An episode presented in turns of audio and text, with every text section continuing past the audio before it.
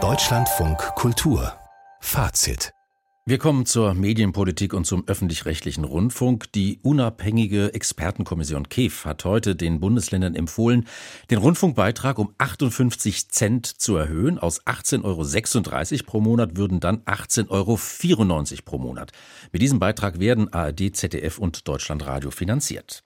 Dazu ein Kommentar von Martin Krebbers. Radio Bremen und den saarländischen Rundfunk streichen. Nein, das reicht Bayerns Ministerpräsident Markus Söder nicht. Die dazugehörigen Bundesländer könne man sich ebenfalls sparen, donnerte Söder ins Aschermittwochsbierzelt. Eine Streichliste hatte Söder vorgelegt, darauf 20 öffentlich-rechtliche Angebote, die er schließen will. Freilich ist kein einziges aus Bayern darunter. Die Beitragsdebatte könnte konstruktiv geführt werden, doch sie ist längst in einen populistischen Überbietungswettkampf abgerutscht. Schlimmer noch, sie hat sich vom vorgegebenen Verfahren entkoppelt. Zur Erinnerung, die Politik beauftragt die Rundfunkanstalten mit einem Programm. Die Sender berechnen, wie viel Geld sie dafür benötigen. Ihren Bedarf melden sie dann bei der unabhängigen Kommission KEF an und die rechnet äußerst streng nach.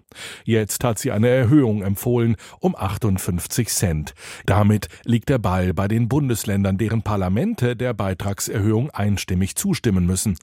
Üblicherweise folgen sie der Empfehlung der KEF, doch sechs Länder haben bereits laut Nein gesagt. Sie erwarten von den Anstalten mehr Sparanstrengungen, doch das ist feige.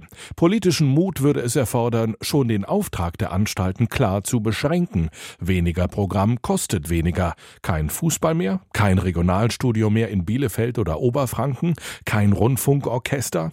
Alles schmerzhaft, nur entscheiden müssen das die Landesregierungen, und die verweigern sich.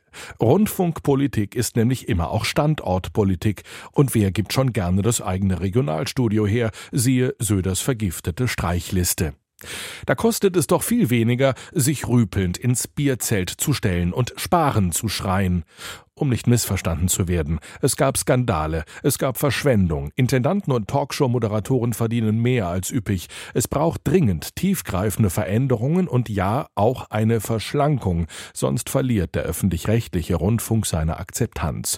Doch statt Grundlagen neu zu verhandeln und konstruktiv zu gestalten, legen Politiker mit ihrem Beitragsgepolter die Axt an die Akzeptanz und das Vertrauen in den öffentlich-rechtlichen Rundfunk.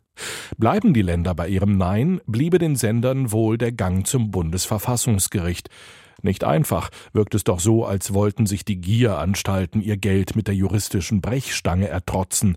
Dabei ist es schlichte Notwehr gegen die politische Blockade eines Verfahrens, das die Landesregierungen selbst geschaffen haben. Am Ende könnte das Gericht das Beitragsverfahren selbst neu festlegen.